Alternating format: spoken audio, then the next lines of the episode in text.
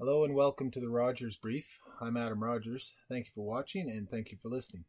Today was day 37 of the Mass Casualty Commission proceedings, and today involved two uh, small group discussions. Uh, the first one in the morning uh, was uh, about service providers, included uh, two individuals from the Department of Justice Victim Services, two from the Medical Examiner's Office, and a funeral director. And then in the afternoon, there were two elected officials the mayor of Colchester County and the current MLA, who was a counselor for uh, Colchester County at the time of the mass casualty events. Uh, so the uh, the day wrapped up uh, a little over after three o'clock this afternoon, so it wasn't a, a, full afternoon panel session, but there was lots of discussion this morning. The uh, morning session had uh, two from uh, Victim Services. That was uh, Dana Bowden and uh, Kim Burton.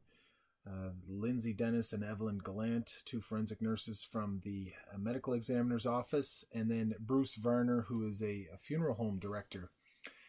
And I must say, it wasn't exactly the most riveting television in the world. a lot of speaking in slow, low tones, kind of taking the lead from the Mass Casualty Commission moderator, who's done now a few of these small group sessions, and uh, sort of a predictable format to them.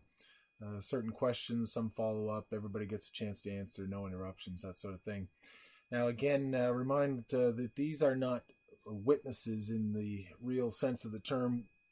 These witnesses or these individuals are not there to give uh, you know factual evidence but rather to share their experiences of uh, you know what it's like to be in their role during something like this during you know uh, very abnormal situation certainly but uh, something that uh, you know we all want to uh, to learn from government officials agencies whatever need to uh, learn lessons when possible.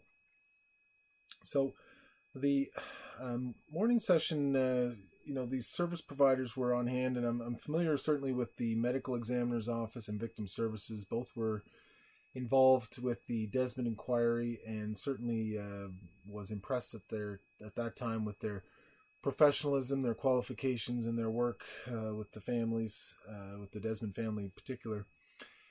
And then I'm familiar with uh, victim services as well. I mean, they're ubiquitous throughout the court system in Nova Scotia now, which wasn't always the case. Even um, when I was early on in my practice, you didn't really see victim services workers around that often. And now they're very helpful, uh, you know, helping people draft victims, uh, victim impact statements, that sort of thing. They show up to court as well with people and is there as a, a support person Although I will say, as a defense lawyer, sometimes uh, I would be a little, uh, a little put out by that because if you're representing somebody who has the presumption of innocence, and yet there's somebody from victim services who's sitting there with them in the courtroom, it can leave a subtle impression, I think, with the judge, particularly in rural areas where they everybody knows the victim services workers uh, that you know they're sitting with so and so. Well, maybe it would be a subtle way to bolster their credibility in a case where credibility is an issue. But uh, aside from that, I mean, they they do very good work uh, with uh, with victims. Their experiences in the mass casualty. I mean, it's uh, you know they talked about the just the sheer volume of trauma and um, you know having to adapt their policies, their their systems to that calling in other workers, uh, victim services helpers, uh, all of whom responded positively and were able to come in and help out. You know, the mental health challenges, just the scale of it was uh, enormous, of course, during this time. Uh, for the people in the area, the you know victims, families, and members of the public. So there many things to deal with during that time, and um, you know the so they had some challenges there. The medical examiner's office, I mean, they, you know, they have to deal with the bodies and try to identify people. And so they talked about some of how they do that and, and what goes into it. Uh, they also talked about, you know, having to deal with the, the families. And sometimes that's difficult because you have information, but, you know, because of ongoing investigations or other operational considerations of the police, sometimes you can't reveal all of what you know to the family members or the public. So, Uh, they talked about that. I mean, not wanting to compromise an ongoing investigation, but uh, another interesting part was uh, Bruce Varner, the funeral director, and uh, he was, you know, of course, everybody's talking about the challenges of the situation, but uh, Mr. Varner was really respectful uh, of even not wanting to adopt that language of saying it was a challenge. I mean, he was talking about it was a privilege and an honor to be able to help people during the most difficult times of their lives and to, you know, be somebody that could uh, provide some assistance. Uh, so that was interesting. His uh, his main point uh, that I took out of it anyway was really the the inability because of the pandemic for people to gather and grieve together, which is a really important part of the healing process.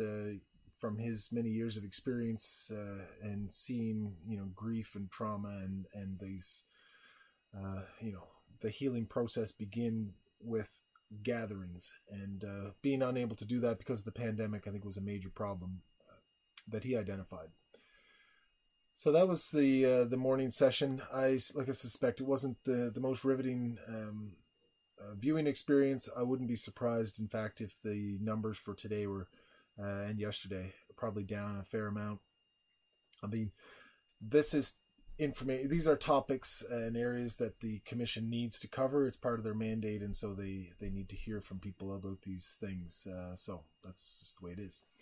The afternoon uh, was uh, taken up was just about a little over an hour with uh, two elected officials. There's Mayor uh, Christine Blair, the of the municipality of Colchester, and current Colchester North MLA, then uh, District 10 Councillor Tom Taggart. This was moderated by uh, a new person we haven't met before, Leo Artaleo, who is the Strategic Engagement Advisor. I don't know if he's the Strategic Engagement Advisor or maybe one of several. It's unclear uh, there's lots of people working for the Mass Casualty Commission. It's unclear exactly what that title might mean, uh, or if he is, like, say, the only one. I did look him up on LinkedIn, and I noticed that one of his uh, titles or one of his the things he does is a speaker coach, uh, which I only mentioned because it seemed like he had to read. He was reading everything that he said from notes. He was sort of leaning on his notes fairly heavily, uh, despite that um, self-assessed qualification. So it was uh, uh, Miss Blair, Mayor Blair, sorry, was uh, quite well prepared. She had notes. She was talking about the what a surreal situation it was to wake up that Sunday morning and and start getting phone calls from media organizations all over the world, trying to uh, understand what was going on. She wasn't receiving a great deal of information from the police or anybody else. She tried to get some from the EMO office that sort of thing. But in her interview, she said, you know, she was just there to speak for the families, and knowing that she didn't have all the facts yet, she didn't really want to talk about the incident itself and what had happened, but rather just sort of speak from the heart and talk about the families. And sort of that was her message, and she repeated that a few times. So I know she was um, really trying to convey uh, that certain message and really, uh, you know, talked about the impact on the community. Talked about the just the sheer number of people killed. She said, "Well, that's that's ten percent of that community, so that's a, a large percentage, let alone the the sheer numbers." And it was a neighbor who was impersonating a trusted figure, and so that trust has been greatly harmed. And then she and and uh, MLA Taggart echoed this, said that the trust has been further harmed because of the poor communication that's taken place since uh, the tragedy. Yes, uh, both described having uh, received calls and media inquiries from all over the world. Uh, MLA Taggart, uh, he was he was a little tougher to follow at times. what he was trying to convey, but uh, he seemed to from the Sunday morning of the nineteenth, you know, he was trying to get information and then work on logistic things, practical things that people needed, like the community hall getting set up properly, arranging for it to have internet for you know just resources that people could use and then uh, you know hearing from family members and speaking for them uh, in media interviews so that they wouldn't be bothered or they respect their privacy Although I should point out as well that Mayor Blair noted that the media was quite good, that they respected people's privacy and they were, um, you know, respectful of boundaries too. One of the things the municipality did was uh, erect some signage around the community just to, you know, tell people to be respectful and respect uh, people's privacy if they didn't wish to speak. So uh, that was uh, that was really the substance of today. The well, that was what happened today. It wasn't a great deal of substance actually added to uh, what we know or what we uh, what we've learned about the the events, even the post-event situation. I was a little surprised that the two politicians this afternoon weren't a little more critical of the um, RCMP response or the commission itself. I think uh, they've been, uh, well, I know MLA Taggart in other scenarios has been critical, but uh, didn't uh, didn't say a whole lot on that uh, today. Uh, but that's fine. he did say that he thought the community members, some of them that are being mentioned many times, should have representation somehow. Um, to my mind, I guess you know he is one of the elected officials is their representation. I mean, it's not legal representation, but you know sometimes witnesses or people that are just being discussed as part of events uh, don't always need legal representation. So. Uh, the other legal side of things. So uh, today, um, yesterday, we were expecting maybe to get uh, learn about these big stop videos that there was supposed to be an application yesterday. I talked about all that yesterday. Uh, didn't happen again either today. The videos were not released. There was no discussion from the commissioners about the videos or anything about their release. There were a few other exhibits that were posted this morning, and so I clicked on the website to see if that maybe was what it was, but it certainly uh, wasn't. So um, still not posted as of uh, late this afternoon. So we'll see. We'll watch over that for the next few days. The commission is back on for public proceedings next Monday.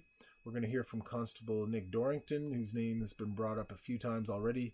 Uh, Constable Dorrington pulled over uh, Gabriel Wortman for speeding inside of the uh, Orchard Beach uh, subdivision there in Portapique and had a photo of him from that time, which he circulated early on in, in the course of events. And uh, we're also going to hear more evidence or people talking about communications and supports post event. And we're also going to hear from uh, Constable Wayne Bent next week as well. So we'll be watching for all of those uh, and we'll bring you reports as they unfold. So uh, that's it for this week. Unless something, uh, unless something develops over the course of the week and there's a need to post a video, I'll see you next Monday. So uh, thanks for watching. Thank you for listening, and we'll see you next time.